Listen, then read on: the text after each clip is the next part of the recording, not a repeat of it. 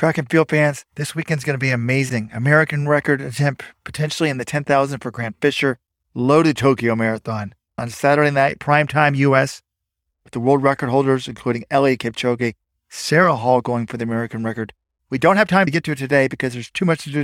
We'll break all of that down for you on Friday. On the Friday 15 bonus podcast, we will get you ready for this amazing primetime Tokyo Marathon, the American 10,000 record attempt Join today the Supporters Club. Let'sRun.com slash subscribe to get the Friday 15 bonus podcasts. Let'sRun.com slash subscribe.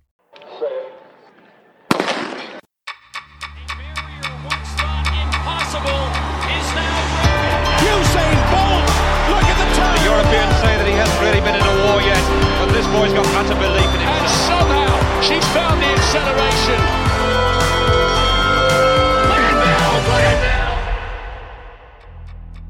Hello, everyone, and welcome to this week's episode of the Let's Run.com Track Talk podcast. The USATF Indoor Championships are in the books, and we have a lot to talk about there. Ellie Purrier St. Pierre missed the team, then made the team. Donavan Brazier was DQ'd, then he wasn't DQ'd. And Cole Hocker made the team twice, but isn't running well indoors at all. In Boston, Josh Kerr negative split a 348 mile. Mary Cain has gone pro again this time in the triathlon. And down goes Yared Nuguse at the ACC Championships. Plenty of action to discuss. I'm Jonathan Gault. I'm back from Spokane. I have Robert Johnson back from the HEPS in New York. And Weldon Johnson, our third co host, who. Did you go anywhere over the weekend, Weldon, or you just watching track from your couch? What are you up to? Had a big night out of town Saturday night, John, with the wife. But after the track meet, track meet was over at seven. Then we went out, had some fun, read the recaps. You and Steve did a great job Saturday. Thank you. I mean, it was it was a fun meet. Were all the races great? No. I'd actually say on the men's side they were fairly predictable, but that a way to start the meet on Saturday with the women's 1500. Big upset. Heather MacLean, Ellie Purrier St. Pierre doesn't even make the team. I enjoyed visiting Spokane as a city. I thought it was a nice host. I, you know, overall, good job. Enjoy going out there for the USATF championships. Robert, I'd be remiss if I didn't at least say hello to you since you are the star of the show, right? This podcast. How was your weekend in New York? Thanks for asking, John. This is the voice of the Ivy League back for my ESPN Plus broadcasting weekend. I had a good weekend. I'm getting a little bit old. It was fun to see the bunch of the old guys I used to coach at Cornell. But, you know, I'm not used to staying up till 11 o'clock. That's a joke. I do stay up late, actually, normally working on the website, but I'm just happy to be healthy, John. I stayed in an Airbnb to save money near the armory, and the woman's boyfriend is a was bragging about being unvaxxed and did a lot of 420 type stuff, so survived unscathed. John, that was the biggest problem with my weekend. I just looked it up. The Armory is 39 miles from my house. I thought the Heps were in Boston. Nope. 39 miles away. Rojo made no attempt to come see family. I mean, if only you ran a running website that contained this sort of information on its homepage that would let you know the Heps were in town, well, then maybe then you would have been able to reach out to Robert. If only I had been invited, John. What do they say? Never to invite yourself with a young family struggling to balance work and play. And I actually looked. I the problem was I took the train up there. I looked at it. It was going to be a hundred and twenty-five dollar Uber one way. So if I'm trying to save money by staying in a sketchy Airbnb, so my son can afford to go to college in 18 years, I just have to forbid my contact with my genetic equal. All right. Well, I'm just going to skip over the part where this host of yours was bragging about being unvaccinated, and let's talk about actual running because plenty to discuss from the weekend. So, USA's that was the big one to me. I mean, again, Robert had an interesting stat in the week that was some of the performances at college conference meets were just inarguably better than they were at USA's. Like if you look in the 400, Robert had this stat. Donavan Brazier ran 46 1 4 in the 400 final at USA's. He made the team, though He's now not actually going to be running the individual 400 in Belgrade, but he finished second in 46.14. That time would have got him last in the SEC 400 meter final. So part of that is that's how good the SEC is, and part of it is you know indoors you don't always see the very best of the best in the country, but we did in some events, and the first event on the schedule, you know, in terms of the TV window and finals, was the women's 1500, and that to me was the race of the meet because you had a loaded field. We had all three U.S. Olympians from last year. We had Josette Norris, who was third in the Diamond League final and ran 359. And I, I think everyone just figured Ellie Purrier St. Pierre, she has been unstoppable ever since Shelby Houlihan was banned. No Americans really come close to beating her in this event. She's just run away from everyone. She did it at Millrose in January. Why wouldn't she win this thing handily? And I was watching it and she went to the front. I was like, okay, this is exactly what I expected her to do. But I kept watching. I'm like, why isn't she dropping anyone? It, was kind of weird to me because I'm just so used to Purrier St. Pierre pulling away and it didn't happen. And then we get to the last lap. I'm like, all right, she's still going to be okay, but she might get beat by Norris here. Norris was still in second. Then somehow Heather MacLean, her training partner, she's in fifth place with 110 meters to go, just picks it up, mows everyone down. And Purrier St. Pierre, she's coming down the home straight. She kind of she knows Norris is there, but then she takes one sort of look over. I think she's like, oh shit, I'm not in a battle for the win. I'm in a battle for top three, top two.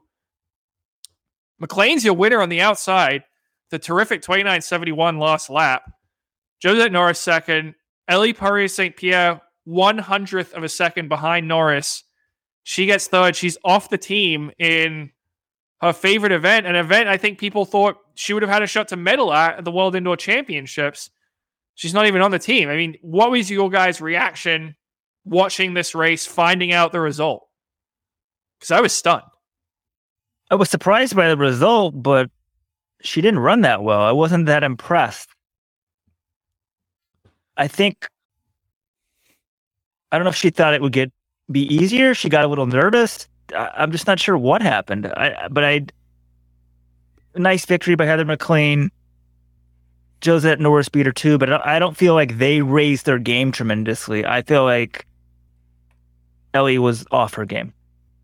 Yeah, I think that's probably the bigger takeaway here. And we saw the next day, Purrier St. Pierre closed in 28 8 to win the 3000. She looked totally back to normal. So there are a couple things that go into it. I do think Heather MacLean deserves credit. Like, she kicked her way onto the Team USA last year and ran 402. So running 406 shouldn't really be so shocked that she can do that. But there are a few interesting things to emerge in the interviews after this thing. First of all, Heather MacLean said she had an organ removed after last season. Like there was an article in the New York Times a couple of weeks ago about how you know it had taken her a little bit of time to recover from the Olympics, mentally and emotionally and physically.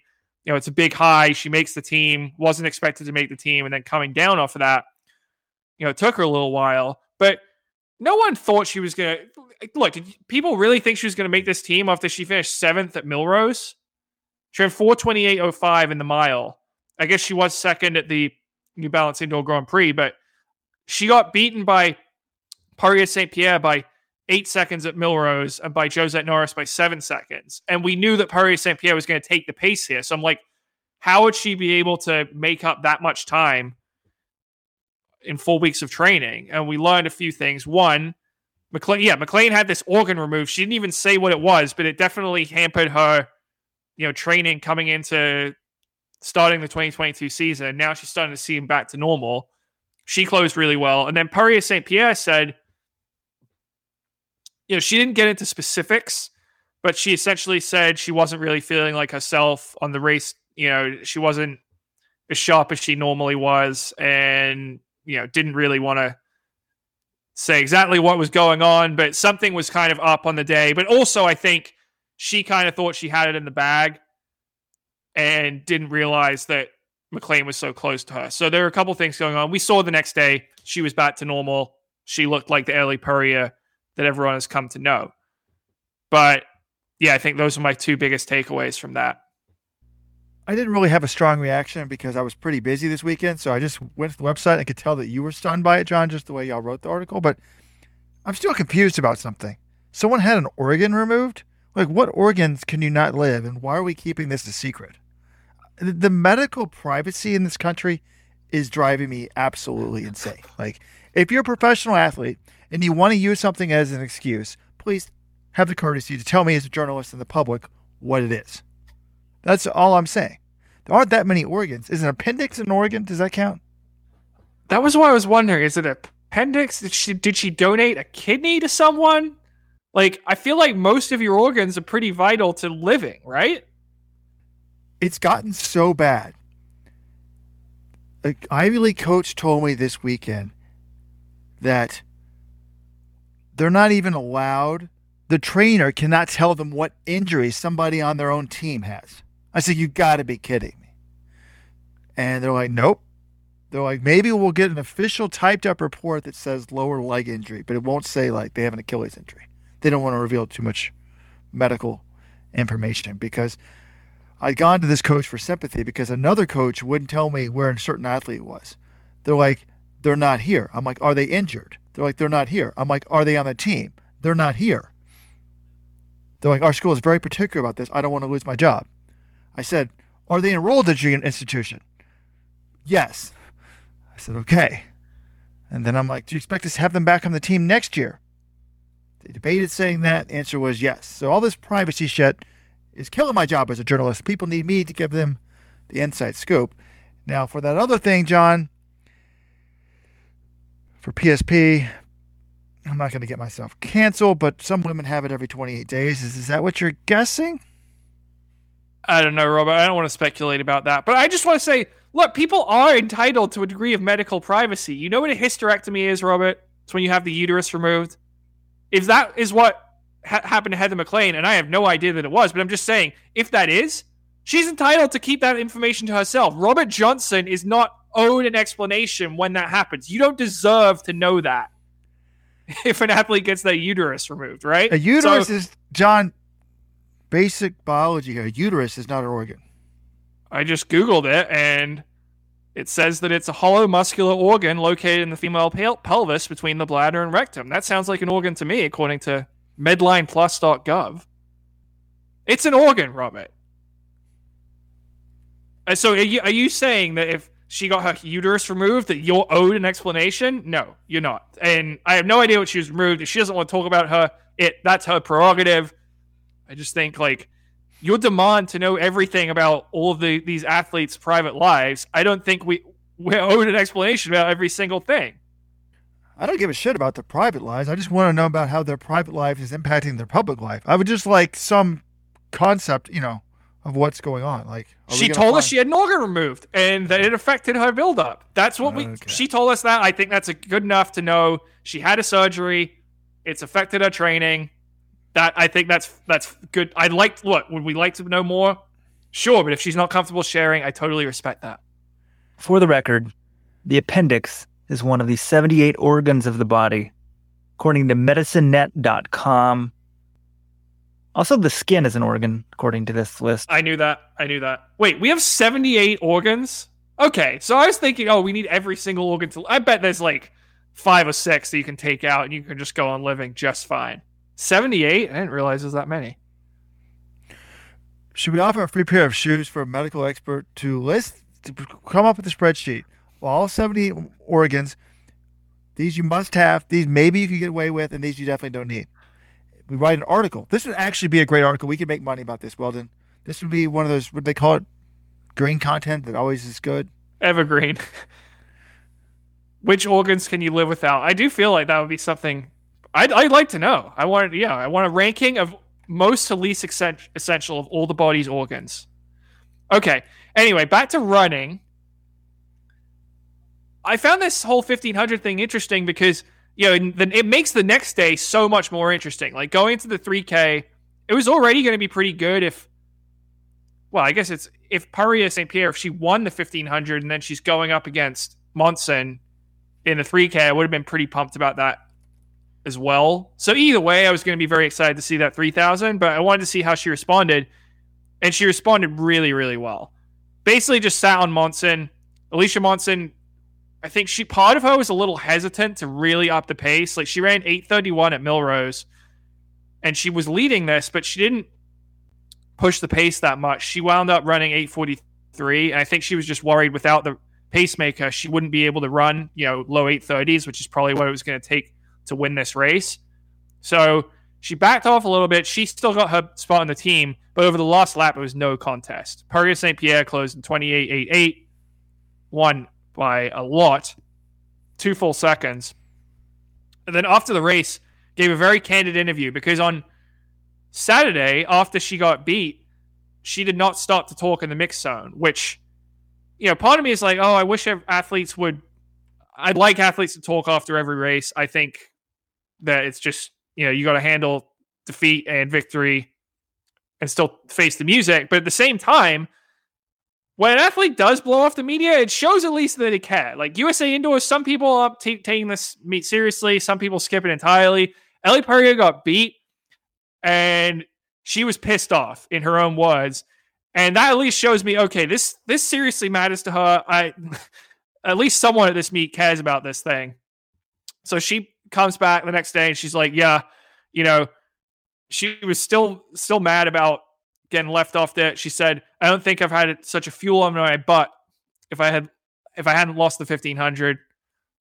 And she said she had told to her husband about it the night, you know, on Saturday night, it kind of helped her get over it, get through it. But she came back and responded brilliantly. And, you know, 28 8 that's pretty darn good. That's great closing speed. I don't know if she'll be amongst the medals because there are some Ethiopians who can, yeah, really drop it down in the 3K. But I, I was impressed by how she how she ran on Sunday in that 3000. And John, for the record, it's Ellie, right?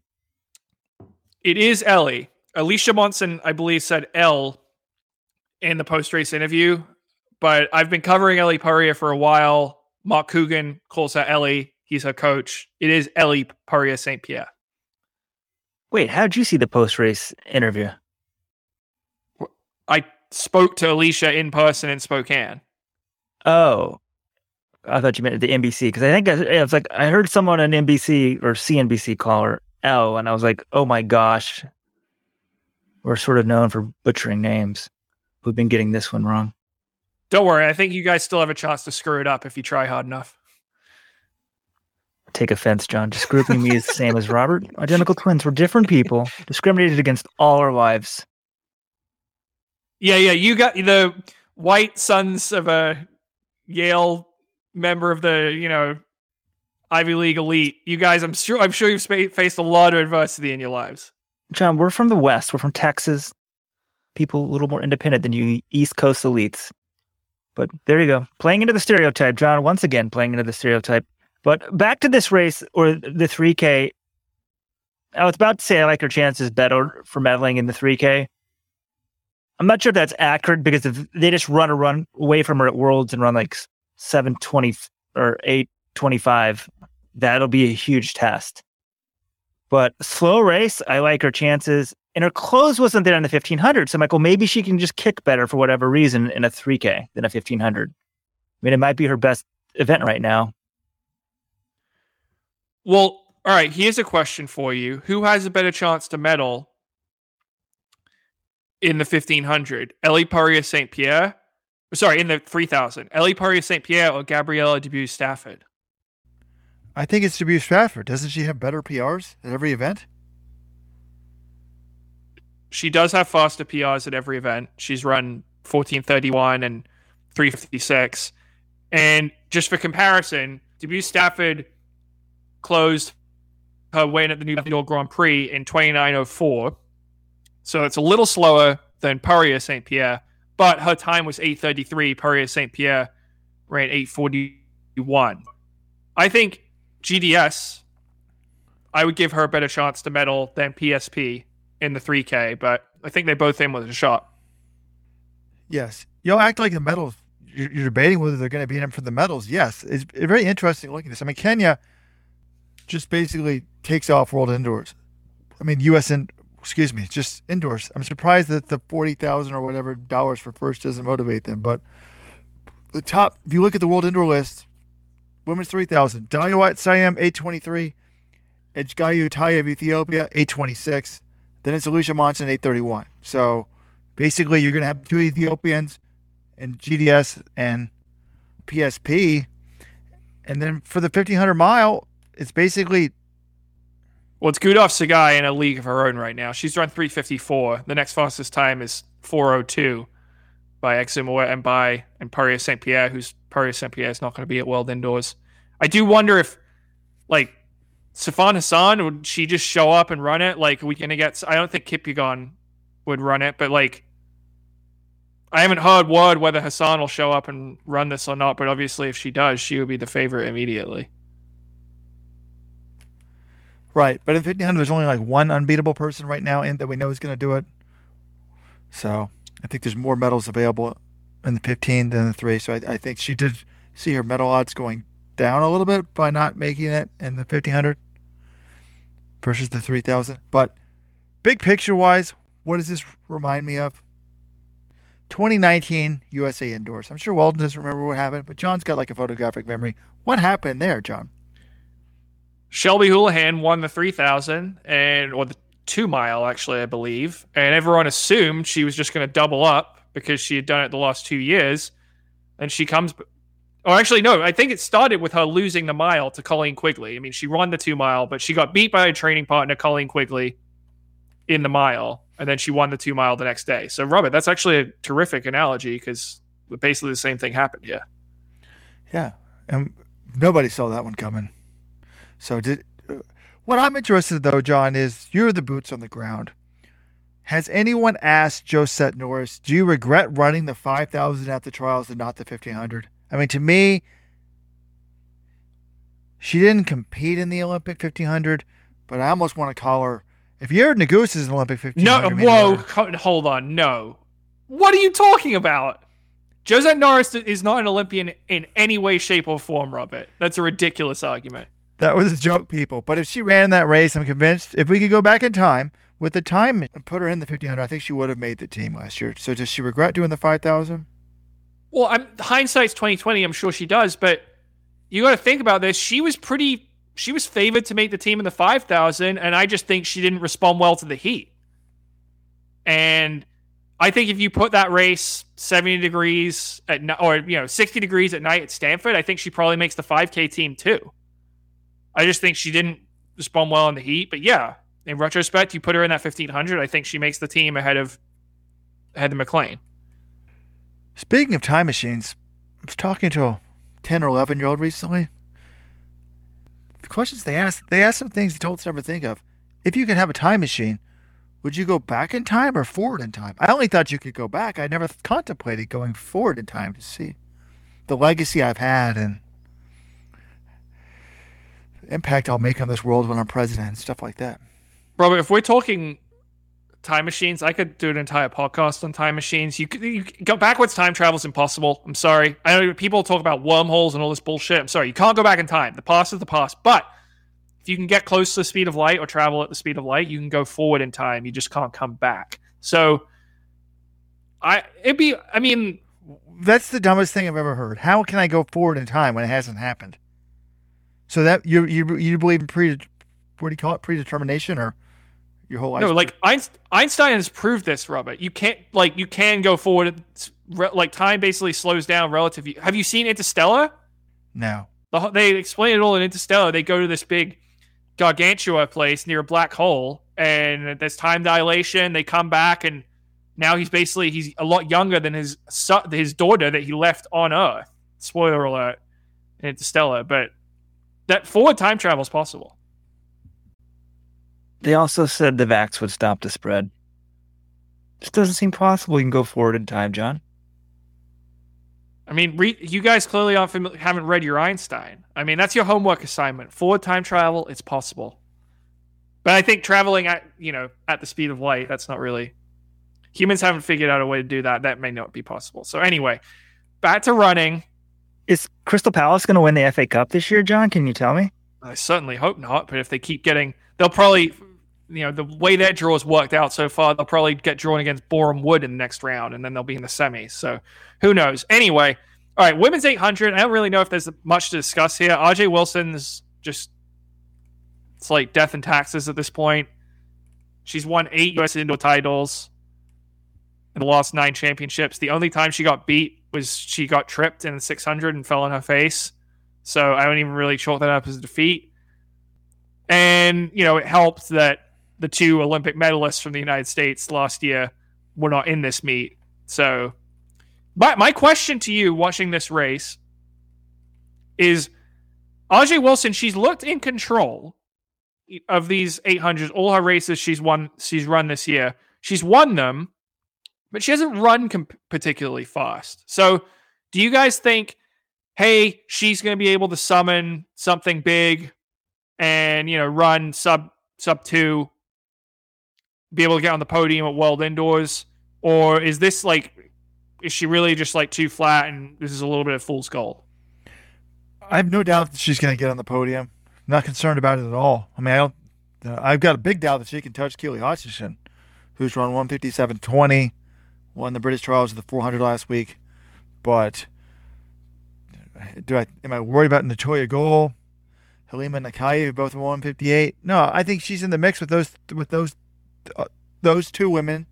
There's four women I see battling out for the three medals, most likely. I think Ajeé's going to get a medal there. Yeah, I think you got the right handle on that, Robert, because she closed her last 200 in this race in 29.14. She looked good. She has beaten Goule head to head at Millrose. So I see it the same way. I don't think she's touching Hodgkinson, but it might be that she's got a third straight silver medal in this event, which would be you know, pretty tough, but also a testament to her longevity. I mean, she just deserves props for winning eight of these in a row. Uh, we just take her for granted. I mean, winning in sub above two minutes to me, like it's just like, oh, like I want to see faster times. But eight U.S. titles. She's 27 years old. It's pretty amazing if you think about it. Oh, it's phenomenal. She hasn't. I saw this stat somewhere I, you know, or maybe no, maybe I came up with this one. I don't know. I saw a stat somewhere. She hasn't missed a world team since 2012, indoors or outdoors. She's made every one. That's pretty impressive. I mean, just you, you got to hand it to Ajeé Wilson the consistency and Derek Thompson for always getting her ready to compete. I need to correct myself. Keely Hodgkinson did not win the 400 at the British Trial. She was second, 52 42. Winning time was 52 37. All right, is that enough for the women? Can we turn to the men? Yeah. We'll spend a lot of time talking about Cole Hocker's double, I'm sure, but can we just start with Bryce Hoppel? I thought he was sensational. I mean, he won by one full second. That was super, super impressive. And I think, without a doubt, he's America's best mid D or distance, you know, 800 gold medal shot for World Indoors. Men or women, you say? Yeah. Who else would be higher? Well, you could say.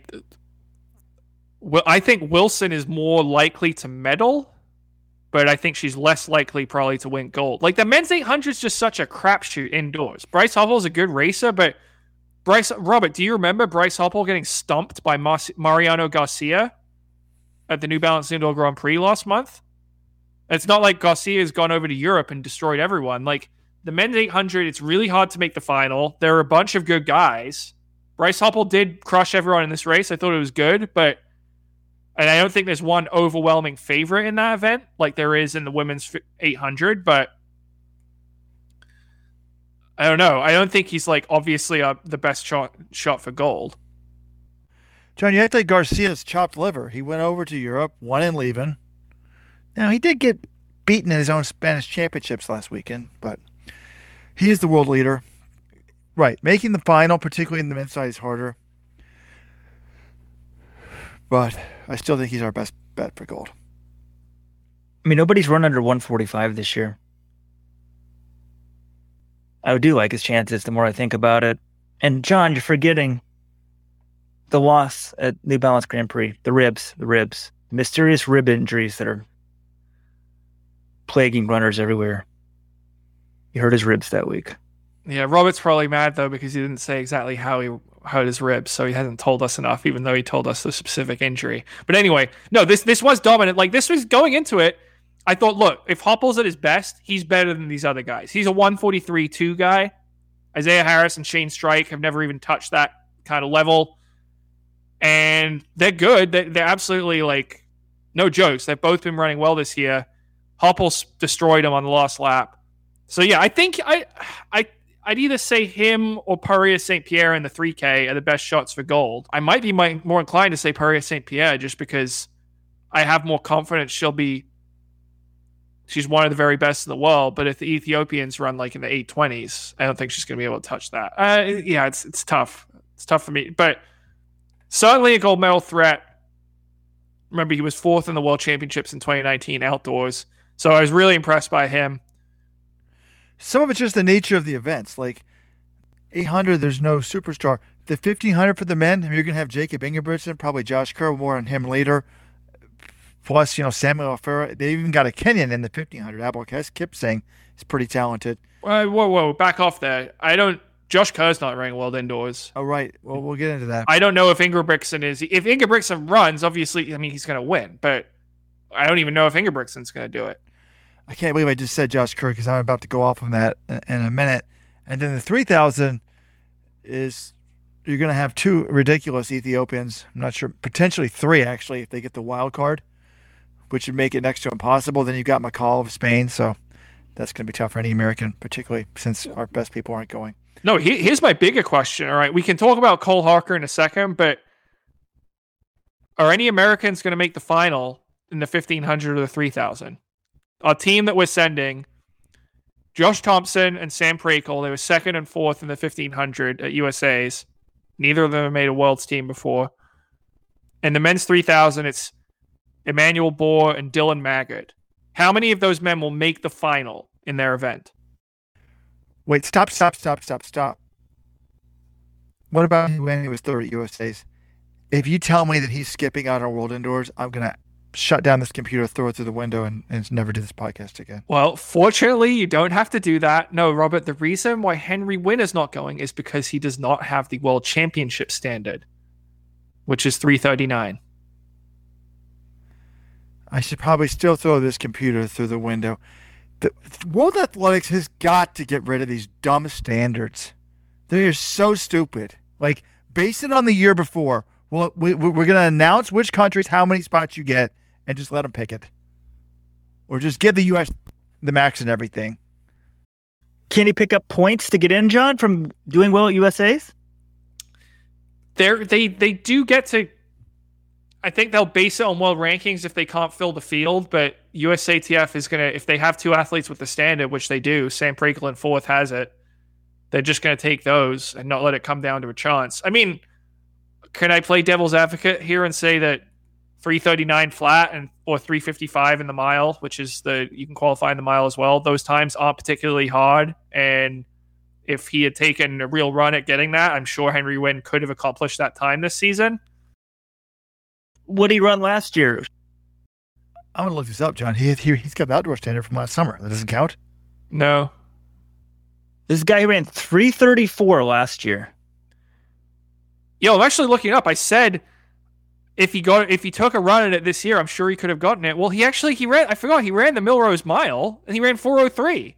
You know, if you run 354 in that race, he'd be on the team. But he didn't. And then outdoors, it's really tough. You can use an outdoor time to qualify, but you have to run sub 333. I mean, that's freaking. That's not even. I think they want to have people racing indoors. So 339 is obviously easier to hit than three th- than 355 in the mile, but no one runs the indoor 1500 of the USA's. I mean, Cole Hocker has set the meet record at this meet in the indoor 1500, and he ran 339.09. So that shows you how little, you know, A, some of these races have been at elevation in Albuquerque, B, people just don't run, run this event that often. This is just such a joke. He runs 334 last year, flat, 08, gets fifth in the Olympic trials. He runs one of the World Indoor Tour events. He runs Millrose, doesn't have a good day, goes to USA's, gets in a position that he should qualify, can't go. He doesn't have a standard. and why is our sport unpopular? Yeah, this is everything that's wrong with the sport. He should get the the points. Third place, the U.S. Championship or whatever should get him the points.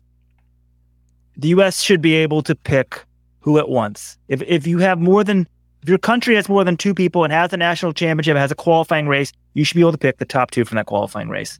Game over. I, I agree because look, the whole point of the entry standard system is to make sure you're not just sending someone who's totally unqualified that's going to get their ass kicked at the World Championships. Henry Wynne, he ran 334 last year. He just got third at USA's. We know he's not going to get his ass kicked. Like he's not going to embarrass the country by running at this meet. So right, he clearly like a, in a just system he'd be going, but instead it's Sam Prakel.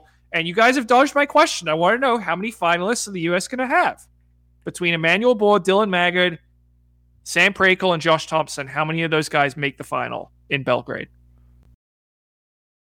One. I think Josh Thompson. Ooh, he's he's got the good kick. I think he'll make the final. Emmanuel Bor, if he gets in the right rate, I mean, I could see Bor or Maggard maybe he maybe making it. I don't think Sam Prakel will make it. Sorry, Sam. I, am going to say two. I, I think they'll get two finalists. I could see one. I'd be surprised by three and shocked by four. Yeah, I'm going up to two now, John. My initial kick thing was Josh Thompson's got a good kick. He can make it. But I think Bor can make it. I don't know the exact qualifying, but just get in a fast race, hang on, get in on time. Right. I, I would also not be shocked if it's zero, though. I honestly wouldn't. Looking at this team, like, just none of these guys have ever made a world championship team before on the track. So, and will any of these guys make it outdoors? Thompson could make it in the 1500. Bor might make it in the 5K or 10K. I don't think the other two would. I wouldn't be stunned if there's zero. Robert, do you have an answer? How many do you think will make up the final? At least two, maybe three. I'm not feeling as down as you. I want to praise these guys. Can we, can we talk about this? They're going to represent the country. A lot of other people are not. And all of this qualifying times and people skipping out world indoors needs to be fixed. Like, where's the leadership? Can Max Siegel like somehow talk to Seb Coe about these times and getting an exemption for the U.S. or something? I know people don't like it when the U.S. gets a special rule, but if we're going to send two, write it so that it doesn't look like you're making the rule for the U.S. And then, in terms of people skipping this meet, like.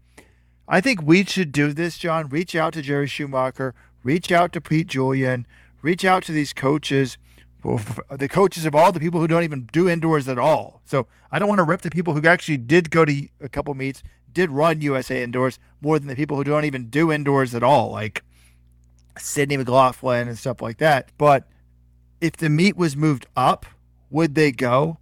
Is it just the tight window this year? Is it, you know, I mean, it's a, I get it. It's a, I mean, but Jacob Ingebrigtsen's going. Now, I we don't know response, that. Is he? Yes, he's going the response to that would be that Jacob Ingebrigtsen doesn't have to worry, worry about qualifying for the team at his national championships. You know, so I, I get it. He can just run and show up. But we've got people like Josh Kerr. I mean, is he really at risk of not making the British team outdoors? He's not going. I guess it's pot. I mean, I don't know. Let's talk about the 1500 and the 3K first. Cole Hocker obviously winning those events him deciding to skip Worlds, and then we can talk about that bigger issue as well. Yeah, well, I don't know if there's that much to say. I mean, the 3K, it was Cole Hocker against a bunch of distance guys like Emmanuel Bor, Dylan Maggard, and Conner Mantz. They went two, three, four. They're all like 10K guys or cross country guys. I just, was there any question that Cole Hocker was going to drop these guys in last 200, which is what he did? He just blew him away. 26 6 9 last lap. I don't know if there's more to say it than that. Yeah, but he didn't like. I know he ran 13 flat, but in a race where the winning time 747, he's not going to be able to run away from Cole Hocker. What, what I did think was a good sign. Bor is a guy we saw it in Boston and we saw it in his record attempts in Virginia Beach last year. He would be able to push himself very hard, but he wouldn't have anything left to kick off of at the very end. And I, I wondered, I'm like, is that because he has no kick? Or is it because he was just maxed out? He went out a little faster than he could manage and he was just totally spent. And I think it was more the latter because if you look, he did close in 27.62 for his last lap. You know, that that's it's not amazing, but that's that's not bad at all. So that kind of encouraged me that he does have a little bit of a kick when the pace is slower. But yeah, he's a good runner. But did I did anyone reasonably expect Cole Hocker to lose this race? No. He delivered. It wasn't very close. I don't know if there's that much to say about it. I don't I don't like John's attitude. Like when he he he takes it ho hum when someone who's expected to win does win, it's like not worth talking about. But then when for some reason he was like the reverse is true. When they do lose, that's all he wants to talk about is blame them. So by these standards, what, why do these people even bother to race? If Ellie St. Pierre shows up and runs and gets beat, John rips her. If she wins, he's like, "Oh, I expect her to dominate. I don't want to give her any credit for showing up and racing." That's all right. That's not exactly what I'm saying. I'm saying a bigger story like in college football when the number one team beats an unranked team. Do we get a big story about that? No. When the un- number one team loses to an unranked team, is that a big story? Yes. That's how it works, Robert. Like when people do what they're expected to do, you don't sensationalize it. It's not a huge story. Now, that said, look, Cole Hocker is 20 years old, and the fact that he's reached the point in the sport where he can just show up, he's expected to win the U.S. titles in the 3K and the 1500, which only I think only two other men have ever done in history at this meet, and then he does it and everyone's like, "Yeah, we expected you to do it." That's pretty nuts. Like Cole Hocker, one, props for showing up and running USA's. Two, props for showing up and getting the job done. Absolutely. I'm not here to rip Cole Hocker. I'm just saying it's a bigger story when there's an upset than when there isn't an upset. Fair enough. I think that the biggest story is what we didn't get to see. Cooper Teare. Yes. Yeah, that's a real bummer. He was entered in the 1500. He's 4 0 against Cole Hocker in the mile 1500 races. And then the day before the meet, he announces he's tested positive for COVID, mild symptoms, according to his agent. And he's out of the 15. And that was just, that was a real bummer because I genuinely didn't know what was going to happen in that 1500 final on Sunday when when it was still Hocker versus Teare. And to have that, one of the biggest showdowns of the of the meet, it's the first time they've raced each other with a U.S. title on the line. Cooper Teare has never won a U.S. title. That would have been one of the races of the meet. We didn't get to see it. It's just a shame. Do we think this will be it? The last race where they're testing people for COVID, or do you think this is just going to be a common feature going forward? Well, I don't know if you noticed this. The meet was sponsored by BD, which is like a COVID testing company, and they needed to have. I think all athletes had to have two negative tests before the meet. So maybe they ext- if they extend this set this sponsorship, maybe we're still testing for COVID three years from now. You know, who the hell knows what the world's going to look like? But if BD is still the sponsor of the meet, maybe they do still test the athletes. Wow, I hadn't really totally thought about that, but like the NFL during the playoffs quit testing, I think, like asymptomatic people. So should USATF follow suit, or will they have this financial incentive like, hey, BD is like, you need to test? Oh my gosh. At least we got a sponsor, right? Well, at the Ivy League meet, some of the coaches, when I was calling them ahead of time, were complaining about that. A lot of them were like, we're on pins and needles waiting for Friday. That's when their test would come back. And one of the top, the number one seed in the men's 800 was out because he tested positive for COVID. But they were saying, one coach was saying, look, our school tests three times a week. Other schools have stopped testing entirely. So I think I would have been tempted not to get tested. I guess you had to be tested though. So just a shame. Just a shame. Okay, a couple other things uh, from the 3K. Emmanuel Bor deserves props on his indoor season so far. 13 flat, second place here. He's great season, right? And it's just interesting to look at the results. There was another big threat on Drew Hunter, the high school star. He has made one world's outdoor team and did win the 3K at the last, well, I think it was the last USATF indoor championships from the B heat.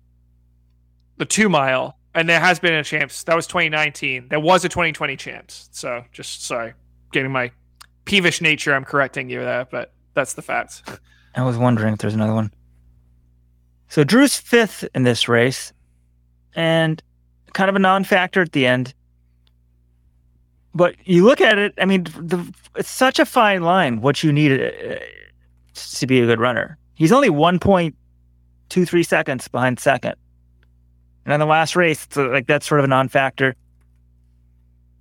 He was a little bit slower, like 0.6 slower than the other guys. Conner Mantz, Dylan Maggard, Emmanuel Boreal actually kicked within like 0.1 of each other. So Bor was quicker heading into the bell, kicked fat, and they all pretty much kicked the same. Drew slowed down a little bit, but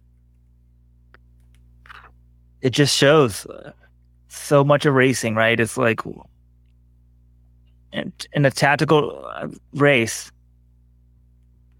you, you need the top end the last lap. And some of that is fitness, right? Cole Hocker, I think, is fitter than these guys in a 3K. I think he would beat them flat out time trial 3K as well. So it's just not about the kick, but I don't know. Drew Hunter fifth on paper, not that great, but not that far away. Look, I saw the thread about Drew Hunter, read part of it. First of all, can people stop? I'm, I'm really pleased that we have the upvoting and downvoting. I think it's really helping the forum because you can tell people agree or disagree with the post. But people will start these posts with fake news in the title or in the first post. And we're just overly mean stuff. There was one today talking about how Mary Cain, we'll talk about this later, going pro in the, in the triathlon, says she's said she could easily be a D1 swimmer. She didn't say that. She said she probably could be a D, could have been a D1 swimmer, which is a completely different mindset. This post about Cole Ho- Cole Hawker, excuse me, about Drew Hunter, it was titled "Drew Hunter Still Stinks," and I had to change that when I saw it. It was already two pages in though. I just said Drew Hunter continues to struggle, finishes fifth at USA's or something. I don't think that's the right word. I just tried to soften to be more factual. Like you need to be factual when you're talking about that. He doesn't stink. He's fifth in the country. He's just not Robert, what we thought. That's an opinion. I mean, I'm going to push back a little bit. I don't like the thread, but at some point, can a sports fan not say Drew Hunter sucks? Like, it's a sports fan being a sports fan. We used to sort of encourage that. Like, so something gets downvoted with the change the titles and all of them. I don't know. Well, I actually would like to have this discussion because Drew Hunter is one of the most talked about runners on Let's Run. You know, his indoor season, so he won the 5K. He, obviously, he's been hurt the last couple of years. Basically, since he made the team in 2019 in the 5K, but then had to scratch due to injury, it's been kind of a, a rough couple years for Drew Hunter. But then he wins the US 5K road title back in November in New York. Opens up at Milrose, 742 PB in the out indoor PB in 3000, but then he only runs 1353 in Boston for the 5K. I mean, he's fifth in this race. If you're a Drew Hunter fan, are you optimistic? You're like, okay, he showed some stuff. He was fifth, but you know, maybe if he comes around outdoors, he might be in contention. Or are you thinking, man, he didn't perform when it counted at USA's? Like, you're worried. How do we? How do you view this season by him? Like, I guess I to borrow from uh pardon the interruption, or around the horn, whichever one of them uses this gimmick. Are you buying Drew Hunter or are you selling him right now? I probably hold, but I, if anything, I have to sell. I mean, I don't think it was terrible. I think it's encouraging he's healthy enough to race. This is obviously better than his last 5,000. But who's the guy that told you this? I said the coaching change is not going to, he's suddenly not going to be this unbeatable runner. You know, I need to read. I didn't read all of the threads. Some people are saying his mileage is really low. You know, he already. He, I don't know if this is true. They think he needs to run more, but maybe. Hello, do you remember when he got hurt? If people have bone density issues, they can't run a lot. I had guys at Cornell that just couldn't run a lot, and they may not be able to do the training they need to do to be an elite distance runner. So there are a lot of people in the U.S. that I think he's not going to touch this year.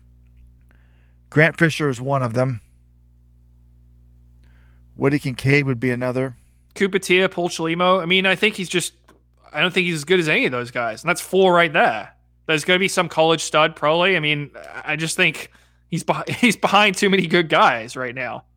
Yeah, you guys nailed it. I'm not buying Drew Hunter right now, so that means I have to sell. I sell. I hold the where where he is right now in his career. It's like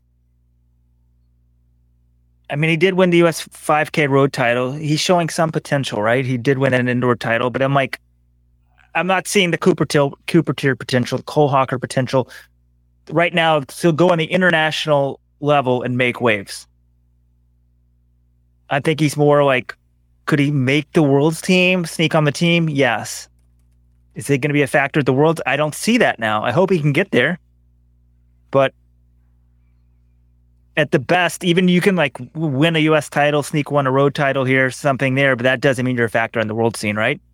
And I think from where he was in high school, I mean, there's no guarantee you ever get to that level, but the expectations are there and some people want to see it. It's still, how many years into his pro career are we? It's still a huge question mark of whether he turns out to be a top level pro. Top, top level pro. Yeah, and we can have this conversation about some of these 1500 meter runners. I just think he gets more publicity because he's was huge in high school and he's got his own YouTube channel. Let's go to the men's 1500. I watched that live. I was on the train on the way home, and I found it really interesting. Like Cole Hocker was way, way, way back in 10th place. I'm like, is he like purposely trying to put himself back there to work on his tactics? Like, what's going on? This is not a good spot to be in. And at the end, he barely got there got the win. I enjoyed it. He flashed the two, baby. So I like this race for him in the sense of I just think practicing your tactics, weaving through fields, not panicking is good. So that's a positive. I felt like Alan Webb never really got to do that. It was always time trial after time trial. Cole Hocker did not get a lot of experience at Oregon doing that. He did have, you know, because of COVID, but he did have last year. Not every race was some super rabbited race. So I just think running more tactical races is great for him. But I didn't really like the tactics that much. He needs to be careful in the future. He's. I mean, it also made me appreciate Asbel Kiprop because how in the hell could Kiprop do that to a world class field and get away with it? He didn't get away with it all the time, but he did once or twice. Well, he might have been on EPO at that point, Robert. That might have helped him get away with it. But no, I, I watched this race. I was like, yeah, I, he was boxed in on the final turn, and he finally got out wide. And I was like, you know, Josh Thompson had about three strides on him. I was like, if that's Stewart McSweyn or someone like that, I don't think he, he reels him in. But you know, in America, Cole Hocker is going to be able to make up that distance on most milers. So, but also, yeah, I'm going to posit this: is tactical ability in the 1500 less important now? The way championship finals are run. The winning time in the last two global finals have been 328 and 329. I mean, to survive the rounds, I think you do still need it. Look at Josh Kerr. He almost went out in the first round in Tokyo. But once you get to the final, it's just it's been t- pure time trials. Is tactical ability less important now? Well, yes, in a 328 race, tactics are less important unless everybody starts running 328. So, unless the super shoes really start making a huge difference, tactics are less important. The more the race is like a time trial, the less tactics matter. But having said that, if the race goes out, if they go out in 328, but they run like a 55 the first lap, if you pace it uh, a little more even, I think that can help you. So, but yeah, it still matters less. Right. Well, I think that's one of Ingebrigtsen's hidden skills is that he's always he can run really fast, but he doesn't need to be right on the rabbit. If you remember in Florence last year, where he won that race in 12:48 in the 5K, he let the lead pack go and then he reeled them in. He's done the same thing in some of his 1500s. I think he know he's very good at going right to the line where he's still comfortable, but not like you know redlining. Even if it's a really fast pace, I just think he's able to manage his pace very well. So that's one of his skills that not everyone it's not immediately apparent, I would say. All right, anything else in these races, or just Robert you wanted to rant about people not going to Worlds? No, I want to keep talking about this men's fifteen hundred a little bit. I'm, I'm just I've got the results in front of me. Couple of things pop into my head. I probably shouldn't say it because it's just going to anger a few people, but I'll say it. People here like to hear my unabashed I come down and I one of the big stories indoors was Colby Alexander, right? Wasn't he unsponsored? What do you run at Millrose? 352? 351? 352. But if, and I say this from a voice of love because the, the, the, groups wouldn't p- pay Weldon when he was getting fourth at USA's. It was insulting. I think they offered him $12,000 So we said we'd rather run for free, and we started Let's Run. So it worked out all right. But people, oh, so Colby got a deal, I think, with Adidas. But guy's like 30 years old. He's finishing sixth at USA Indoors. I just like even behind. He is beating Craig Engels, who's seventh, who apparently is making way more now with Nike than he used to. But I'm like, Drew Hunter shouldn't feel so bad because I don't think these guys are going to be players. Maybe in an off year they could sneak a third, but I don't think so. Like I don't think they're going to be players on the U.S. scene in terms of making impact players. Like we're thinking about medal at Worlds. Even Johnny Gregorek ninth. Like I don't know. I, I get why people are obsessed with the very top college people, paying them and getting them because. Well, you're talking like Craig Engels wasn't one of those guys. Craig Engels wasn't an NCAA champ in college, but he was damn close to it. He was the U.S. champion in 2019. I mean, Craig Engels is a world championship finalist. I feel like he's a little. It's kind of. I mean, he did run the 800 the day before, but I mean, it's more like oh, Craig Engels. I think should be running better than finishing seventh at USA's. But also Colby Alexander, who signed a deal with Adidas through 2024. He was wearing Adidas in the final. I talked to him after the race. He said he his goal was to go out and race like he's run this season, try to make it really fast, see if anyone could hold on. But he said he tweaked his hamstring within the first 100 meters of the race. He just couldn't push the pace like he normally wanted to. So that's why he wasn't able to run as fast, and that's why he only struggled to a sixth place finish. Then I take it back. I would have loved to have seen that.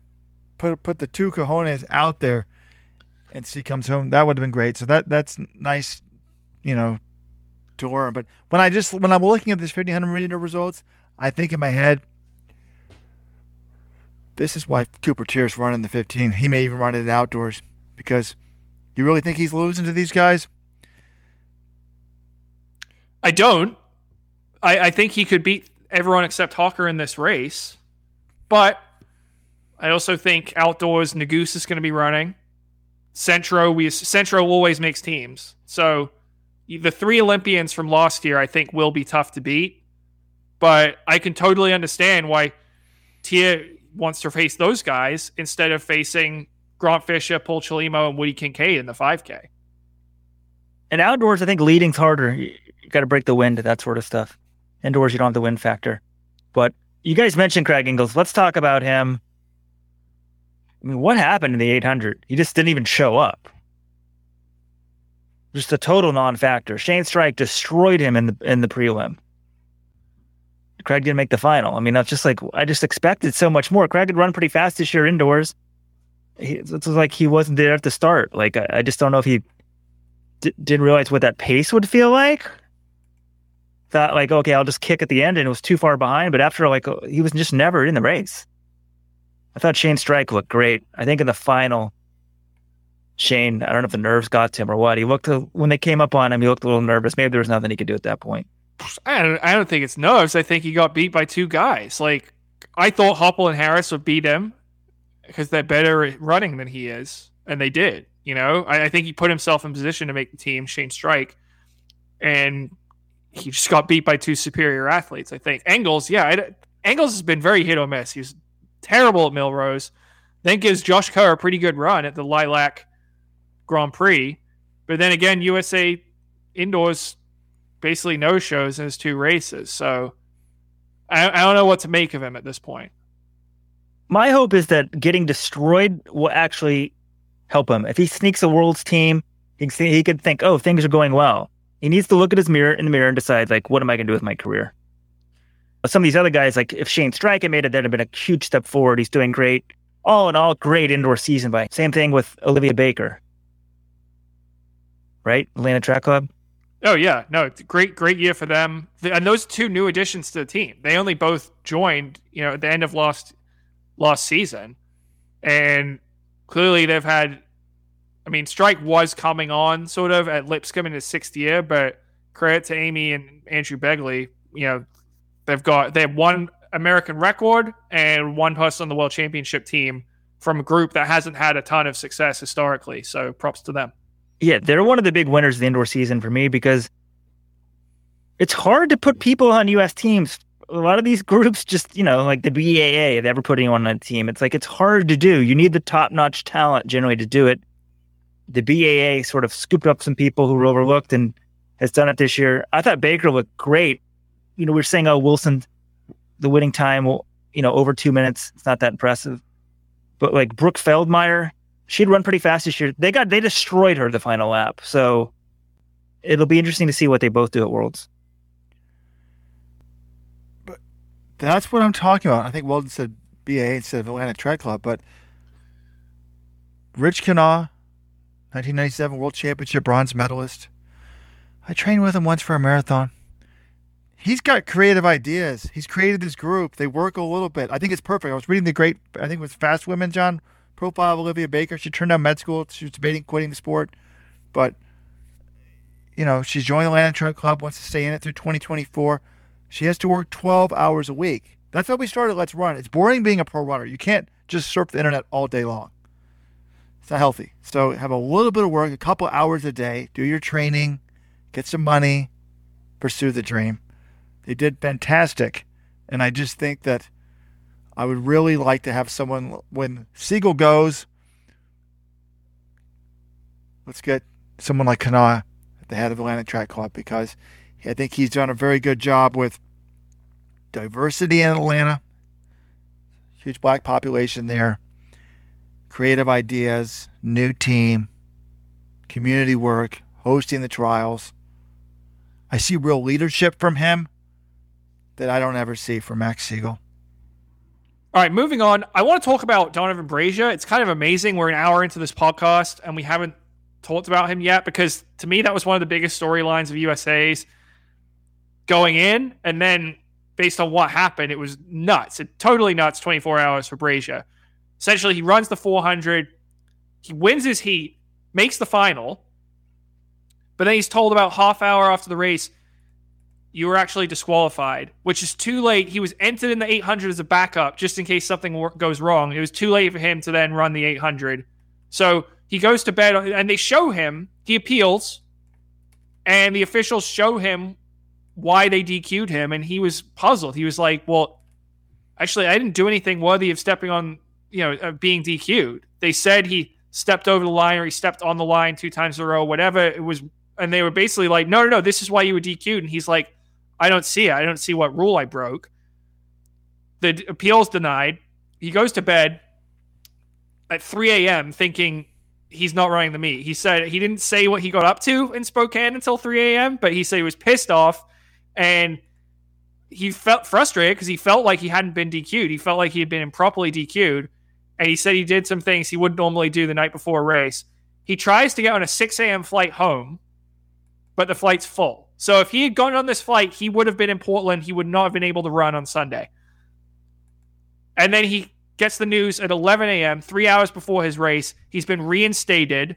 USA, t- the officials have looked at video from NBC's footage and that footage has shown them there was no clear DQ. So he's reinstated. Then he runs the final. He finishes second overall, goes from dead lost. You know, he gets out really slow, dead lost in the second of the two section final. But he passes two guys, gets second, hits the world championship standard, makes the team, and then he's actually said now he's not going to be running the individual 400. He's just going to run the 4x4.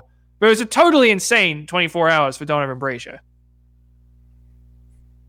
Okay, John, a couple things. One, nobody cares because it's the 400. He's not going to do anything at Worlds. It's Donavan Brazier. He's one of the biggest stars in American track and field. People care. It shows what a well. joke the appeal system stuff is. It should be done within three minutes, like in any other sport. This is a joke. How could you get it wrong and reverse yourself a day later? Complete joke. The two rules changes for indoors. We need that fixed, and we need if the US, if you're top three, whatever, you make the team. I mean, figure it out. USATF, World Athletics make it work. That's all I got to say. Guys, little minor, not medical emergency, medical situation I got to take care of with the family here. So I got to go. I'm sending you two posts that were highly upvoted this week. One, I think you guys need to tie this into Mary Cain and Spencer Brown at the same time. That's your homework when I'm gone, but I'm out of here. All right, we'll try to do that. I mean, Robert, I assume you think you're entitled to know all the medical details of this emergency Weldon's going through, but we don't need, I don't really care. You know, I hope everything's okay, but I don't need to know the intimate details. I don't feel like I'm entitled to them. Anyway, this Brazier thing, Robert, Weldon does bring up a big point here. I think the way this was handled was a farce. NBC they did a great job with this broadcast. I think in the with the Brazier issue, they recognized it as a major story, and they said, "Okay, here's what we've found from our footage." They saw they showed him stepping on the line, the outside of the lane line on the back straight, which is not a foul. And then they said, "Okay, that's not a foul." So why could he have been DQ'd then? And then they show another f- image, a couple, you know, steps where he comes close to stepping on the inside line if you take one step on the line and not totally over it, that's not actually a DQ worthy foul now on the curve anyway, due to the new World Athletics rules. But they never showed anything on the broadcast that was a definitive foul. So if you're a fan of the sport, I'm, you're like, what the hell is going on here? He's one of the biggest stars in the meet. No one knows why he's been DQ'd. That's what was so frustrating to me. When I left the meet on Saturday night, I was just thinking, wait a minute. We don't know why Brazier's being DQ'd. USATF, they've the officials have used this eagle eye system that's you know recording everything on the track. That's the footage they've based the DQ on. I asked USATF, can I see this? Can I see why he was disqualified? They said no, we don't release that. I was like, well, well, why not? Like the, the fans reserve a right to know, right? And they're like, well, no, we. The spokesman I talked to was like, well, we don't view it that way. I, I just think that's absurd. If this star has been DQ'd, we get to see the holding penalties in the Super Bowl. We should be able to see these fouls by athletes at USA. So I thought that was ridiculous. And then I'm like, okay, well, why was he cleared? Because apparently the footage at NBC then actually didn't show a definitive foul. I just think John, the whole th- way this hand- was handled was very frustrating. Welcome to the club. You're seven months, at least seven months. Some might say four years late to the club, to the party. I was ranting about these Sam damn damn things. Someone play the Rojo rant music. What was I doing in Tokyo? When you were hobnobbing with your British friends, I was doing one of two things. Like we spent a lot of money to get here. I was trying to talk to the ninth placer in the semi in the prelim that no one else was talking to, some African that or something like that, the obscure athletes that weren't getting any press. And number two, I was writing editorials about how ridiculous the DQ process was. I wrote a column on, I mean, just in the last few months, on August 1st, 2021, the disgraceful disqualification of Francine Niyonsaba. And then I wrote about the rule changes after they made some rule changes. But my biggest complaint was how come there's no transparency? Why aren't you showing us this immediately with, like the NFL? Like, I think I even wrote another column. I know I've ranted on the podcast about this. We need to know within, before they leave the track, whether there's a foul called. Like, you know, you you throw the challenge flag, you throw the, the that flag, and then they can protest it or whatever. This should not be that complicated. I mean, with the in the 800 when the American got tripped, help me out, John from USC. Isaiah Jewett. Yeah, we never saw the video there either. You know, the, the people in Tokyo like, well, trust me. I'm like, can I see it? And I got in a lot of trouble with World Athletics when I said on the podcast or maybe I wrote, they said, well, we're not the rights holders. Like, doesn't matter. You can use, you can show people what happened. We need to see this video. And the track needs to enter the real world really quickly. So, change the dates of the World Indoors, change the spell rule, and change the dumb standards. Those would be little changes that would help a lot. Yeah, I, I'll I'll just say the way the system works right now is an official will flag a foul, and then that's unless the athlete appeals, that that is enough. The official spotting it on the track and saying it was a DQ, that suffices. If the athlete appeals, then they go to the review system, which is uses this eagle eye footage. And then if that footage upholds the appeal, the sorry, if that footage upholds what the official said, the appeal is denied. If it shows the athlete was right, the athlete gets the appeal appeal upheld, and they're able to compete. But then I don't know how this like does. I wonder if like Brazier's agent maybe shows them the NBC feed, or if NBC says, "Hey, we couldn't see anything. Here's some extra information." Like I don't know how it came to the jury of appeals reviewing this NBC footage, but Donavan Brazier should not be finding out three hours before his race that he's been reinstated. He needs to know the night before, hey, you have a race tomorrow. You shouldn't be trying to find a flight home because how embarrassing would this have been? Is Donavan Brazier is reinstated by USATF, and then it's like, no, actually, Donavan Brazier's on his couch in Portland right now. He went home because you told him he was disqualified. That's not how the sport should work. Now, VAR in soccer, it has its flaws, but that is the model here for how this should work in track and field. After after a race, the official has the, the flag. They say, hey, Thank this you. is the foul. And then they show on the video board, this is the angle we're using to review. It's from the Eagle Eye system. You maybe you hire an extra staffer who is monitoring this thing the whole time. They say, okay, here is the incident in question. Did he step on the line? Oh, okay, he did. Then the foul, then the foul's upheld and he's DQ'd. Or wait, we don't have clear evidence that this was a foul. If you don't have clear evidence, that should then the athlete should be reinstated. And you handle it and you show it on the big screen so all the people in the meet see exactly what he's being DQ'd for. Okay, would this cost a little extra money and resources? It might, but I think it's worth it for the fans. I think for the finals, or I mean the major events, they should do it exactly like that in real time at Worlds. But I'm, I'll read from my November column. World Athletics rule changes are a step in the right direction, but I talked about Tokyo. I repeatedly asked World Athletics for an explanation for why these decisions were made, meaning the Jewett and Niyonsaba de- uh, fouls or trips. Let me say that more clearly. I repeatedly asked World Athletics for an explanation for why these decisions were made and to be shown in the race video used to make their decisions. Not only did World Athletics repeatedly refuse to do so, they even went so as far to tell me they weren't the video rights holder and therefore couldn't show me the video. Please, both journalists and fans can be shown the video under the fair use doctrine. Moving forward, the fans and athletes need to know if a race is under review before the athlete steps off the track. The review should be done publicly, like it is in other sports, whether it's the NFL or Premier League, and then announced to the crowd within a matter of minutes, just like it is in the major leagues sports leagues. Having a jury of appeals meet clandestinely without ever having to explain themselves is beyond antiquated. It's time to hire a public facing meet referee or referees for the biggest events. The way the current system works is horrible for, for, everyone athletes, fans, journalists, and TV partners. No one would tolerate it if the outcome of a soccer match was overturned via VAR 45 minutes after it was over without explanation. Yet this routinely happens in track and field. There we go. Well, we've just solved the sport. So I guess, but this is more the disturbing aspect here is John. I was going off on this in August, November. Do you just totally you you you you like a, you're like my you're like a. It's like we've been married for like thirty years or something. You just totally don't even pay attention when I'm. What do you mean, Robert? I agree with you. I agreed with that article. I'm sure I edited that article when it was published, but I'm just saying it's come up again. And look, here we are. This this is going to happen again. This is definitely it's going to happen with someone at World Indoors or the World Outdoors this year in Eugene. There's going to be another issue like this until it gets addressed. We're going to keep having people DQ'd for something mysterious reasons like, do you realize there were like eight other people between the 400 and 800 who were DQ'd?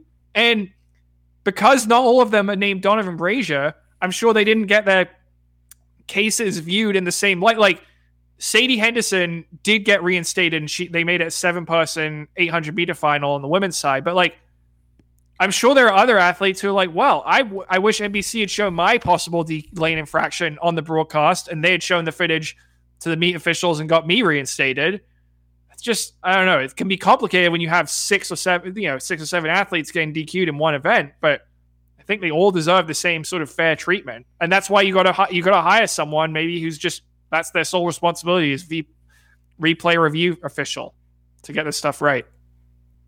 All right. One other thing, I, I wanted to ask you a question here, Robert. If Christian Coleman and Grant Holloway, two of the biggest stars in the United States, are running the U.S. Championships and they're running the World Indoor Championships. Why isn't someone like Cole Hocker doing this? Why can't Grant Fisher do this? Like, why is it that running the World Indoor Championships will screw up a distance runner so much, but yet these sprinters can just go out there and it's going to be fine? Can you answer? Now, the one thing I will say, both those athletes do have the buy to World Outdoors, but a distance runner and is so different that these top athletes can do both meets and it won't screw them up, but someone like Hocker or Fisher or Brazier, they can't run the championships? I mean, John, you're not new to the sport. First of all, the buy is huge, but secondly, I just think distance runners periodize their training a little bit more. But I would like to see them all there. Yeah, I just I don't know. I I look back at Matthew Centrowitz when he won the Olympics in 2016. The World Indoor Championships were the same weekend in March. It was like March 20th was the final day. He won World Indoors in the 1500. He comes back. He wins the World Championships. Now, granted, sorry, wins the Olympic gold. Now, granted, the Olympics are about three weeks later in 2016 than they are compared to 2022, but I don't know. I I'm not going to rip Cole Hocker too much. I'm glad he showed up and run. Some people were saying on the message boards, well, why would he run USA's if he's not going to run the World Championships? Well, yeah, it's he doesn't want to go all the way to Serbia. He's based in the east on the west coast of the United States. He doesn't want to go out there. He'd rather just focus on outdoors. I do kind of get that, yeah, I'd rather if he's going to race, I want him racing at USA's. It's the same th- reason why I ripped the Bowerman people because they are racing next week, but they're just doing some 10k. Grant Fisher has said in his podcast his goal is to get under 27 minutes. Now, maybe the American record does come into play there, but like I'd much Elise Cranny and Grant Fisher, I think they'd like to run the U.S. championships, but Jerry Schumacher basically dictates the training, the racing schedules for that group. So if Jerry says they're going to do the 10K, that's what they're going to do. I I don't know. I just I'm glad Cole Hocker ran USA's instead of some pointless meet where it doesn't matter. You know, I'd rather he do that than nothing at all in terms of USA's or worlds. And by the way, if Cole, even if Cole Hocker and Grant Fisher weren't going to run the World Championships, if they both ran a 3K at, at USA Indoors, that would be a great race that people will get excited about. I think that's a lot better than, you know, that's better for the sport than Grant Fisher going and running this 10K time trial that's going to be at midnight, past midnight on the East Coast, as opposed to running a national championship against Cole Hocker in a 3,000 meters clearly one of the that race is much more exciting to me than a 10k at 12:30 p.m. the 12:30 a.m. I think I said it on the Friday 15. Look, if if Fisher goes for the American record, he gets a get out of jail card for that. But they need to announce it. I think he's trying to like lowball this and not admit that he's going for the American record. They do this negative split crap. So that bothers me. But it's just not just Americans. Josh Kerr's not going. I mean, can these people not learn from Jakob Ingebrigtsen? Doesn't he race all the time? He won the damn Olympics and then won the European cross country. Robert, are you you're 100 percent certain Jakob Ingebrigtsen's running the world indoors though? Where have you seen that? Why wouldn't he? He races all the time. Why wouldn't he? For the same reason these other athletes aren't doing it. I'm not. I just I don't know for sure if he's doing it or not. I hope he. I'm does. getting on a damn plane, going to a war zone practically, and I'm going. I guess my influence just isn't as big. I thought once people heard Rojo's going, they'd all hop on the damn plane. Actually, no, that's something I said to Hocker afterwards. We were talking, and I'm like, "Are you going to go to the Worlds?" And he's like, "Wait, is Rojo going?" I'm like, "Oh yeah, he's going." He's like, "Oh, actually, all right, I, that's." I think he might have decided. Not, no, I'm just, I'm just kidding. That didn't happen. But it would be funny if someone's like, "Wait, will Robert Johnson from Let's Run be there?" if so, I'm not going. I don't want to talk to that guy. So that didn't happen. All right. I mean, Coleman and Holloway, we did talk about them. They both won as expected. Coleman tied the world lead at 6:45. He looked good. He said he's excited to run against Marcell Jacobs at the World Championships indoors. That is that's going to be probably the race of the meet, right, Robert? The Olympic champion versus the world champion in the 60. I know the 60 it's kind of hard to get really excited just because it's so quick, but that's the race we didn't get to see in 2021 and now we're getting it at World Indoors. Jacobs versus Coleman. I think that's going to be great. Yeah, it's going to be awesome. I think Holloway's win streak in that event It's going to become something big in the years to come. He's not the the crazy thing about this though, Robert, is in the 60 hurdles now it's a little longer if you go back to the lower height, but at the professional height, the 42 inch barriers, it's at 47 now. He's still not half. He's not even halfway to Edwin Moses, which just makes you think how ridiculous Edwin Moses' streak, streak was. I think it was 122 counting prelims. But yeah, Holloway, he'll be favored to go, and he's going to the World Indoors. That's exciting. And just a couple final thoughts on Spokane. I want to know what it was like there. Was it Yeah. a huge crowd? Was it packed? What was this? What did the track look like? Was it better than a, like a the New Balance Indoor Grand Prix or Millrose? Uh, Tell us what it was like. Yeah, I, thought it was a good atmosphere. The crowd, it was sold out. I did see a few empty seats on Sunday, but when they claimed it was sold out, but it was pretty. The stands were pretty much full. They went into it. They were loud. They were get, getting into the races. Good cheering. Grant Holloway was like sort of yell, you know, telling him to pump it up and that sort of thing, and they responded to him well. So the crowd wasn't quite as full on Saturday, but it was still pretty you know, it was close to full. So it was well supported. Now, granted, this is an indoor track. I would guess the home straight probably had 3,000 seats, if that. Like, it's not like it's going to be as hard to sell out as it is sort of the outdoor venues, but I thought this meet was well supported. The crowd was into it. The facility's very nice, and it was located Spokane, hidden gem, I would say. I I didn't look. I didn't see the whole town because basically the nice part about this meet is the Spokane River runs right through town. You got the downtown is south of it, and then just north of it is the track and a couple another arena. And there's like also this waterfall is right in the middle of town as well on the Spokane River. So I really I thought it was a really nice setting for the meet. Downtown's right close to the arena, so there are some nice down bars and restaurants to go to, and all the hotels are there. It's so it's very walkable, very everything centrally located for hosting a meet. I, I thought it was a great city to visit. I, I really enjoyed it. Uh, there's a ru- nice running trail. Now, granted, it was kind of snowed over along the river when I was there, but you know, I, I think they built this new facility. They did a good job hosting it. The crowd was into it. It's a nice place to visit.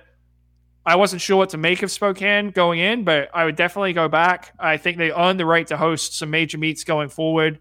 I think, and kudos to USATF for moving it around, giving them a chance. I don't know who was bidding against them. It's probably just Albuquerque, but yeah, I, I think it was a good job, good thing for the sport. This is another venue that's capable of hosting nationals. I- I'm glad it happened. We need a rotation.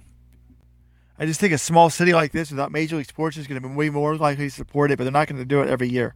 So maybe once every five years it goes to Spokane, once in Boston.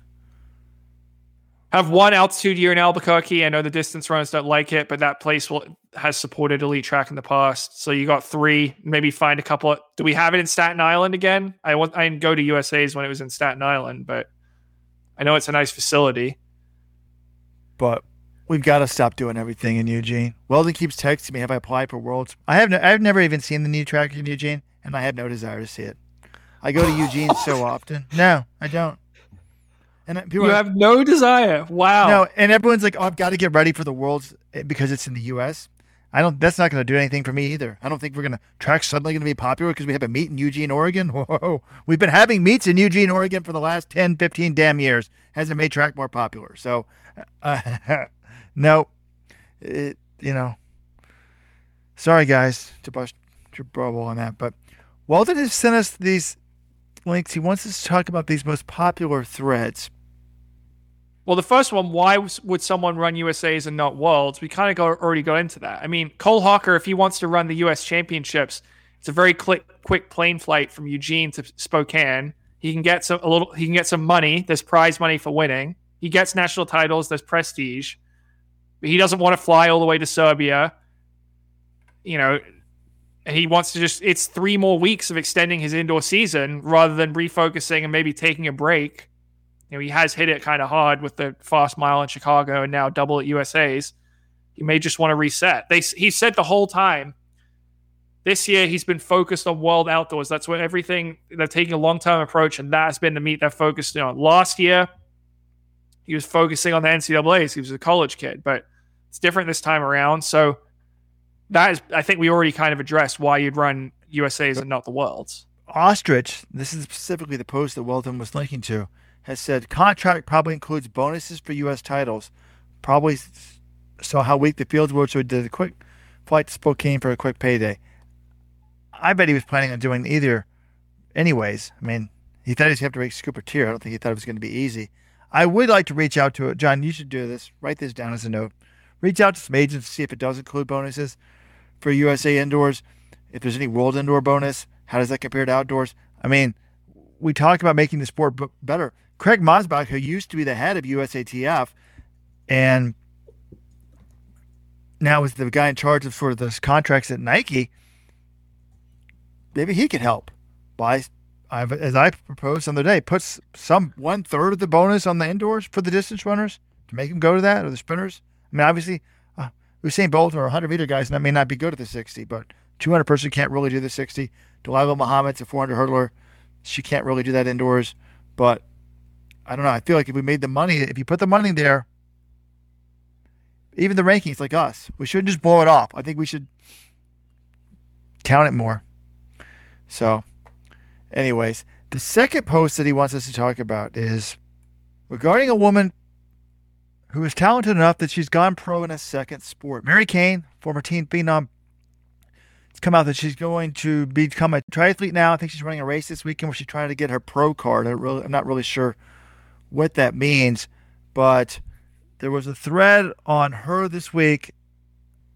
Well, I thought he said it was on her, but this one appears to be on Spencer Brown, the athlete special. Explain who he is to people, John. Well, he ran at Georgetown. He has a he's a YouTuber. Last year, he tried to join the Brooks Beast. Basically, he was training with them, and if he did well enough, he they would give him a contract. He didn't. I don't think he did well enough because he doesn't have a contract now. But someone was basically posting saying, "Why are you so interested in his end game?" All right. Here's the initial comment. Glad to see he seems to have turned his career around, but that leads to a question: What is his end game? Hoping to get a contract? I think we can all agree that will never happen, or at least enough that he can make a living from it. Does he have a job that pays at all? Does he really make any money from his YouTube channel? And even if he does, how long will that pay?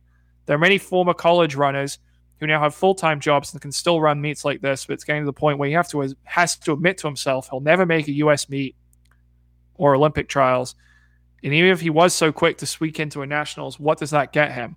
And this poster responded and just said, Why are you so interested in his end game? I think his end game is to know he gave it his best shot to see how fast he could become. I wish I had done the same when I had a chance. And Weldon noted in his email to us I was 27 when I moved to Flagstaff, and people said I should do something productive with my life. And I think that people are saying, like, it's sort of pushing back on the initial poster, like, well, Spencer Brown, he's kind of gone long enough. We kind of, he's kind of concluded he's not going to be good enough to do anything significant in the sport. But I think the other poster, the person who responded to him, has it right. Like, if he wants to keep running in his career, that's up to him. I don't know how he pays the bills, but if he wants to keep going until he's 27 or 28, pushing it and seeing if he can keep personal running PRs, I think that's up to him. Yeah, I think the post Weldon wanted me to highlight, maybe give out a pair of shoes. So if you wrote this self driven, email Weldon Johnson at let'srun.com is can he just run for the same reason a lot of people run, trying to get the best out of himself, see how fast he can go, how good he can be. Seems a strange mentality that you have to be pro or not run at all. I like this pose. I like Weldon's doing that. Although earlier in the show, I was sort of criticizing people like Colby Alexander and Craig Engels, like, are they ever going to make a team? I'm just saying, like, if those people think that their best days are ahead of them, I think that they may be behind them. So it seems to me like the advice I would give a young person is let's go all in for three or four years. Hey, if you love it, you can keep doing it. I've said this before. I don't think Tom Brady should have to retire just because he can't win a Super Bowl anymore. And I'm saying he, I'm not saying he can't win a Super Bowl, but like if LeBron wants to be a backup at age 50 in the NBA, that's fine with me. He doesn't have to be a superstar. So, but I do think people should acknowledge that. I mean, finances do play a role in life when you get older and have kids, particularly. So, but it, it's definitely you know a, a, good thread there. And I guess if we're tying this into Mary Cain, I think it's great that if trying to be a triathlon triathlete makes her happy. I mean, she said she used to swim as a kid. She said that was the most team she felt a part of. She never really fit in on her track teams in high school. wasn't really part of them. So she's been training with some people, but when I read the article, I sometimes wonder like, is she still searching? Like, she thinks she needs to be an athlete. I hope that's deep down just she enjoys the process. I don't think she's going to be an elite triathlete. I thought that the article was a little bit strange in the sense as it said she took off November, December to get ready with healthy, to get totally healthy. And now she's going to be rocking a good tread triathlon in March? How is that possible?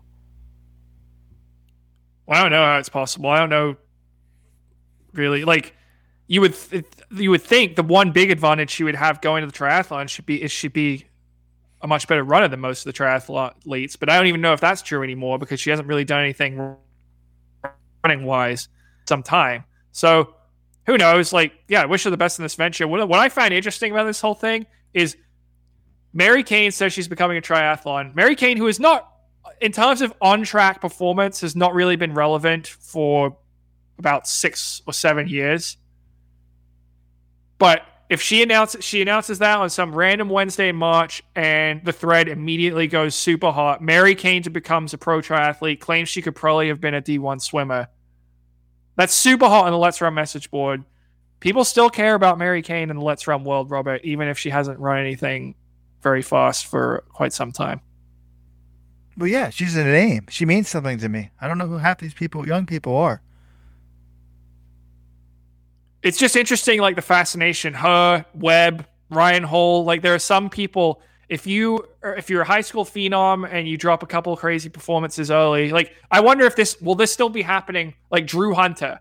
Let's see. Let's say five years from now he decides to become a pro triathlete. Is that thread going to go super hot? Definitely. Yeah, it's interesting the attachment. Like if you become a high school star, people they'll they'll always be rooting for you. I think.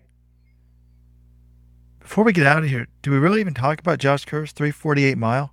Negative split, 156, 152. Super impressive, but from a performance standpoint, but does this depress you at all a little bit, John? I'm going to sound like you here, the way it depressed me. Well, what I saw was wait a minute, the British Championships are on the same weekend, and he's going to run some random meaningless mile. And well, I guess you know he broke the British record, but personally, I'd be like, I don't know, it'd be kind of nice to have him at the British Championships. I guess it's a longer flight from Albuquerque, and he's not going to run world indoors. So if you could, if you're going for a record, I do kind of get it more than what Bow. I mean, same thing with Bowerman, right? We said if they're going off the American record, you kind of get it. But yeah, again, I, if you, I feel like we've proposed this idea there shouldn't be any racing outside the national championships on this weekend. It should be a protected weekend. So that's kind of what I thought. What did you think about this, Robert? I mean, it's cool. I was, it's cool. I thought it was a cool race. Like 156, I think that might have been his first 809, but he closed in 152. It was a really terrific performance, no doubt. But I'd be pumped if I'd be like, oh, Josh Kerr, he's going to run world indoors. He's going to take on Jakob Ingebrigtsen. You know, I'd like to see that as well, and that's not in his plans. Yeah, I just think it's. I was depressed by it in the sense of I saw a clip from someone in the stands on their phone. There was like no PA announcer. Just it was almost like watching someone do it in practice. Like it wasn't like couldn't he do this at one of the European meets? Hype it up or hell, go to this is one thing I propose. Maybe we get rid of rabbits totally for record attempts. It's you versus the clock. Why not just enter the British Champs and do it right there. I think that would have been cool. I would have liked to see that. Now he wanted the mile record reaction. as well. Like, I, if I wanted to do this, I just I think I would want the fans going nuts. It's kind of like the NFL. I think we'll have books and statistics written about it. It didn't honestly seem like the NFL was that much different of these sports without fans in terms of performance. People say, "Oh, the fans make a big difference." I don't really think they do. And there's the book Scorecasting where they said that the only statistical thing they ever found out about fans was it impacts the referees. People shoot the same free throw percentage, etc.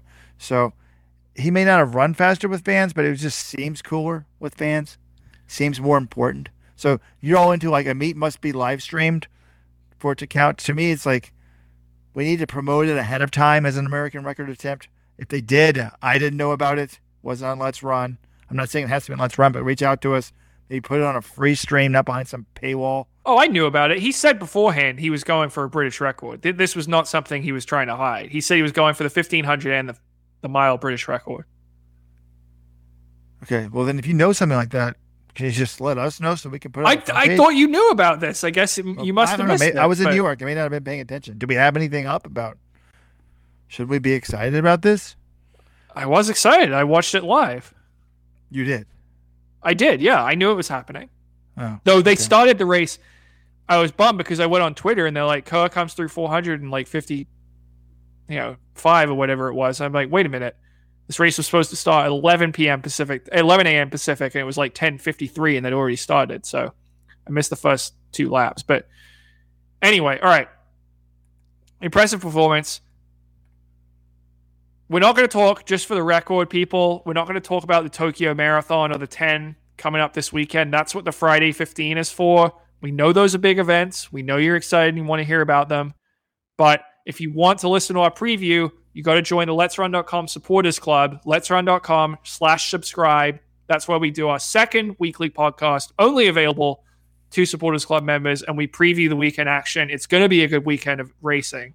So make sure you sign up for that to listen. It's going to be amazing. Tokyo live, prime time, U.S. television. We don't have to get up early. Have a cold one. We might know more about whether Fisher is really going to get the American record or not. The the one other thing I wanted to mention, we did tease it in the intro. Yared Nuguse at ACCs. I when I saw this result, I was just like, "What the hell happened?" I saw the results of the ACC DMR. He ran the anchor leg. He only split four flat. He they he was right there. You know, I think he was right off the leader at, at the bell. You know, you'd think, okay, he's the best miler in the NCAA. He's going to win. He ends up getting beat by Virginia Tech. What happened? Well, what happened was he went out in 54 really fast for some reason. Maybe they're trying to run a workout or something. He didn't run any individual events in this meet. And then coming around the final turn, he was in the lead, but he stumbles, loses balance, falls. Virginia Tech passes him. Notre Dame ends up getting second. I'm not really concerned. I just feel like you know he fell or whatever. Did, what what was your reaction to this result? Does it worry you at all for his chances at the 3K DMR double at NCAA's, Robert? Yes. I mean, it doesn't make me more confident. I got a text on when was that Thursday night from a buddy. It didn't say anything. It was just like a five second clip that he had taken off the screen. Like, why did he send me some random picture of somebody falling down in a race? And then I went on the message board. And I was like, oh, this must be the race. So, as the leader of the Nuguse bandwagon, who I wanted him to get paid a lot, I'm kind of worried about this. Why would you take it out in 54? I never thought about the workout idea, but it's just weird. To me, it's kind of interesting. Like, he only does one event, no individual events at the conference meet. Like, my superstars at Cornell ran like four events. Now, as a fan, it kind of sucks he only does one event. As a coach and his best long term interest, they got him to come back. A lot of these kids would have been pro. I get it. Makes sense. They're, they're treating him right. So that's the problem with the sport. They're probably doing the right thing coaching wise. But I still think he's going to be hard to beat in the 3000 because he's got such good wheels. Who's going to drop him? And then maybe he was practicing going hard because maybe if he get, in case he gets the baton and the DMR way behind, he's going to have to try to catch up.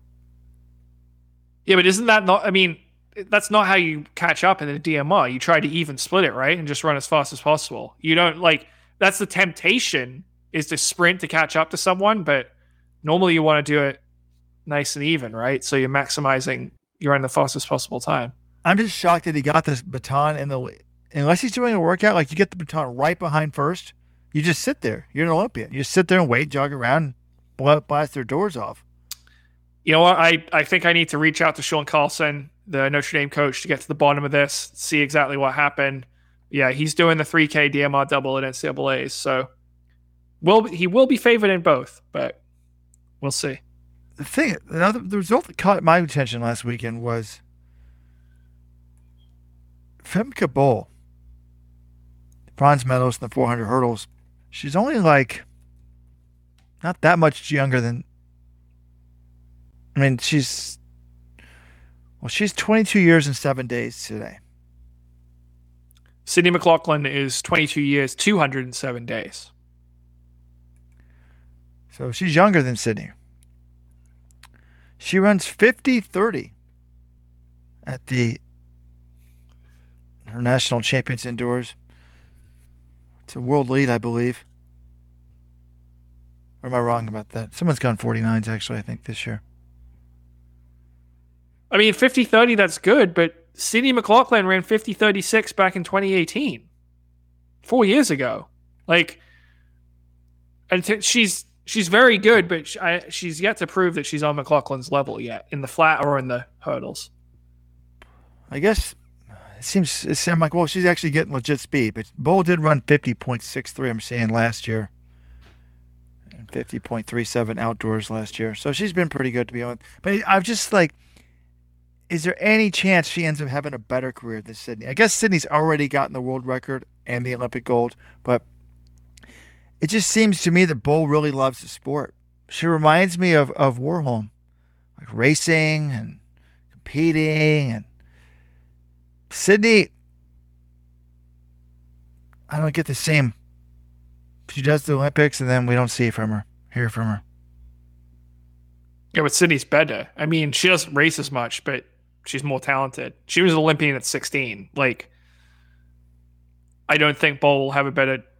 Just because you race more, that doesn't mean you're to have a better career. She might win your more national or European titles or whatever, but obviously Sydney can't win European titles. But McLaughlin, she's she's shown up. Like her biggest race of the year, 2019 and 2021, she's delivered in both of them.